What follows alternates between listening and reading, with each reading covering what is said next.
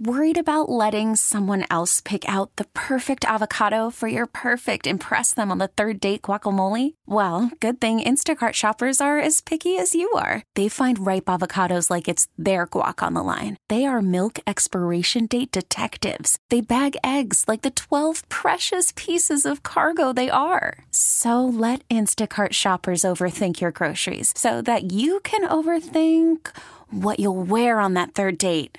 Download the Instacart app to get free delivery on your first three orders while supplies last. Minimum $10 per order, additional term supply. We really need new phones. T Mobile will cover the cost of four amazing new iPhone 15s, and each line is only $25 a month. New iPhone 15s? Only at T Mobile get four iPhone 15s on us and four lines for 25 bucks per line per month with eligible trade in when you switch. Minimum of four lines for $25 per line per month with auto pay discount using debit or bank account. $5 more per line without auto pay, plus taxes and fees. Phone fee at 24 monthly bill credits for all well qualified customers. Contact us before canceling account to continue bill credits or credit stop and balance on required finance agreement due. $35 per line connection charge apply. Ctmobile.com. Is there a problem here in Michigan with incarcerating too many youth offenders? The juvenile justice system often is the dumping ground for failures on behalf of other adults in the young person's life, including other institutions like schools. A startling report pointed out some serious issues in Wayne County, but the problems, they spread far beyond that. This is the Daily J. I'm Zach Clark.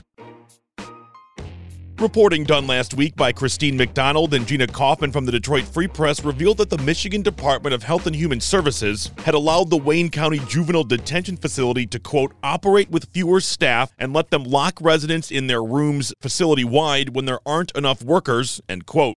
The article goes on to say, quote, those on the inside of the downtown Detroit facility describe a chaotic environment where youths are given only sporadic reprieves from locked rooms. I understand the tough situation that a lot of these stakeholders are in, like the, the detention facility staff, for example. You know, sure, there's shortages, but there's folks that are coming to work every single day, you know, and they care about the kids and don't want to see kids be harmed either. It's a complex situation and why there needs to be strong state leadership. And a lot of the recommendations that the task force voted on would create more standardization in the system, which is desperately needed. Mm-hmm. More standardization and some requirements for the use of risk tools and better data collection so that we can hold the system accountable. It can be more transparent, but we can also identify where there's service gaps statewide to see how communities can even collaborate around issues like community based care and the use of confinement. That right there, that's the voice of Jason Smith. He's the executive director of the Michigan Center for Youth Justice. That task force that Jason mentioned, it's the Task Force on Juvenile Justice Reform. The governor created it last year. Here is Nina Solomon. She is the Deputy Division Director of Corrections and Reentry at the Council of State Governments Justice Center. I definitely think so. Encouraging that the governor and other leaders across the state in a bipartisan way wanted to tackle this issue. Obviously, seeing the case of Grace, but I think beyond just knowing that there needs to be improvements to the system and, and improved outcomes for young people. And it was also really encouraging that the task force reached consensus on 32 recommendations, 31 of those recommendations in a unanimous fashion, and one of those recommendations by consensus. And that included again, a bipartisan coalition of stakeholders, including advocates and prosecutors, system leaders, legislators across the state coming together and saying, these are the steps that we need to take to improve outcomes for young people and improve our system. So that was very encouraging to see. The juvenile justice system here in Michigan, according to the way it was written, is supposed to be about rehabilitation. But does keeping kids locked in a room for days at a time do anything to rehabilitate them? I know that there's a line that needs to be straddled between punishment and rehabilitation, but I feel like when we're talking about juveniles, we're still talking about people with malleable brains, people that you can still get to before it is quote unquote too late. I would think the ability to rehabilitate a child would be greater than to do that of an adult. Does that make sense? Research on brain development shows that young people are not many adults. They have brains that are still being formed upwards to the age of 25, if not older. So the system should be focused on rehabilitation. They should be focused on addressing behavioral health needs, addressing trauma that young people may have experienced, addressing education and workforce development, and really helping these young people succeed outside of the juvenile system. Most of the time, when young people are involved in the system, they're not involved for long periods of time, they're going to be back in their schools, in their communities. And so the system should do everything possible to address their needs and make sure that they have what they need to be successful.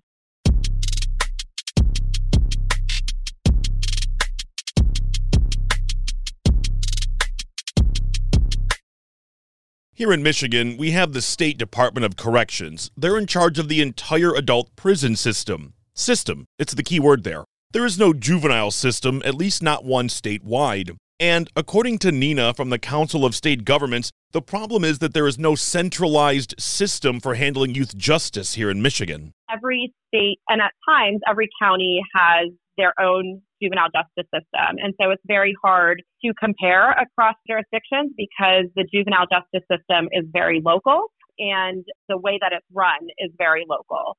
In terms of, you know, challenges, I think in recent years there's a number of challenges that have been exacerbated by COVID and some other situational, I guess, changes in the world. And that is, you know, facilities, for example, are struggling with staffing. There are challenges in terms of kids that remain in facilities having higher needs, having more serious offenses. But in, in good news, we have made a lot of strides in the youth justice system uh, in that the number of kids entering the juvenile justice system has decreased dramatically in the last 10, 15 years as a result, we've seen fewer kids involved at all points of the system, including at the deepest end being incarcerated in a juvenile facility.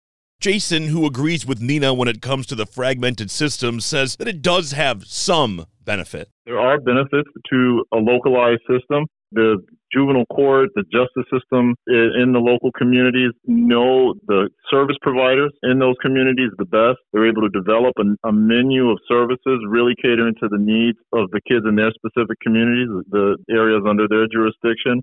There's a benefit to that. The downside, it can create a lack of standards in policy and practice, how young people are processed through the system. That's one of the major downfalls, and also then a lack of statewide data so that even counties or juvenile courts that are doing phenomenal work, great evidence based programming, effective work to yield good outcomes for kids, it's hard to compare how well they're doing against others. And then when you have issues like we're dealing with right now, the lack of residential facility beds and detention beds, it's hard to come up with a statewide solution. Jason mentioned a lack of data. That is very problematic. I mean, without data, how do you know what's working and what doesn't? Without data, how would you know how many kids are in the system overall at any given time? The Council of State Governments Justice Center partnered with Michigan through the Task Force on Juvenile Justice Reform that the governor established a year ago. And we did a comprehensive data analysis of the juvenile justice system in Michigan to the extent possible using case level data analysis. And there were definitely challenges in getting access to data, mainly because of the availability of data and how the data is being collected in a very fractured way, county by county, not a lot of statewide data being aggregated or collected. And so that is definitely a challenge to really know who's in the system, how are they coming into contact with the system, what are they there for, and what's happening to them as they move through the juvenile justice system. And so one of the core recommendations coming out of that task force is the better collection of juvenile justice data and looking at that data and using that data to really inform decisions going forward.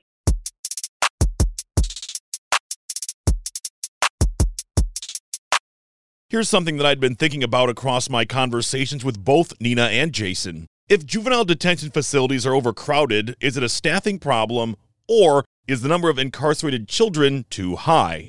We are still locking up too many kids. The benefit of the executive order that was created during the pandemic, established by the governor, it clearly defined the parameters for which a young person should be confined in a juvenile justice facility. It was a young person who immediately and significantly was a public safety risk or a risk to themselves. If they didn't fit that criteria, courts were encouraged and facilities were encouraged to halt new admissions as much as possible, and also look at who's currently being confined to see who could be safely and effectively served at home. Now's not the time to detain kids who, for example, have committed a status offense, a crime that's simply an offense just because of their status as a youth, running away or school truancy, or a kid, for example, who is tested positive for marijuana or, you know, has a substance abuse issue, that can be safely addressed in the community. Not the time to be locking up kids that we're mad at. You may remember the story of Grace. Grace was not her real name, but a pseudonym given to a 15 year old Oakland County girl who was jailed for not doing her homework, which sounds exactly like what Jason was referencing. I'm reminded of the story of Grace from ProPublica in 2020, where she was on probation for, I think, assaulting her mother, but then she didn't do her homework. And so a judge said, that's a probation violation, incarceration for you. Months after the adjudicating offense, sorry to interrupt. Oh, please. With that case, months after the adjudicating offense, no major issues with mom since she was adjudicated of that. This was during the pandemic, when after that executive order was released to not detain kids for immediate and significant safety risk. But yeah, that case purely fits the example. Like, could she have been safely continued to be supervised at home, or did her situation warrant immediate confinement? Those are the kind of things that courts, including probation officers, there was a probation officer who filed that violation of probation on Grace that triggered that whole situation. Everyone has a role to play to reduce the number of young people who are confined. Nina said it earlier kids are not mini adults. They are people who have separate needs to that of an adult. If we don't treat kids like adults in other aspects of life, why would we do it in this scenario? Maybe hugs, not handcuffs, is an oversimplification, or maybe not. Big thanks to Jason Smith and Nina Solomon for sharing their time with us today. This podcast would not be possible without the work of our digital team. Check out WWJNewsRadio.com for the top local news stories on demand 24 7. If you have questions, comments, or concerns about the Daily J, we want to hear them. Send us an email to dailyj at audacy.com. That's dailyj at audacy.com. Our theme music is written and produced by Ozone Music and Sound in Southfield. I'm Zach Clark, and this is the Daily J. Thanks for listening. T-Mobile has invested billions to light up America's largest 5G network from big cities to small towns, including right here in yours. And great coverage is just the beginning. Right now, families and small businesses can save up to 20% versus AT&T and Verizon when they switch. Visit your local T-Mobile store today.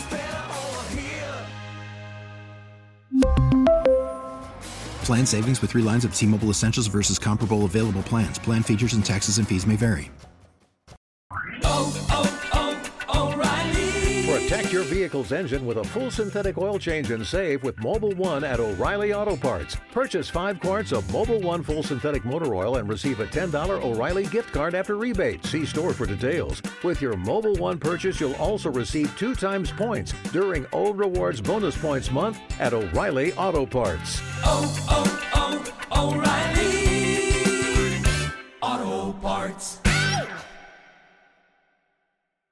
We get it. Attention spans just aren't what they used to be heads in social media and eyes on Netflix. But what do people do with their ears?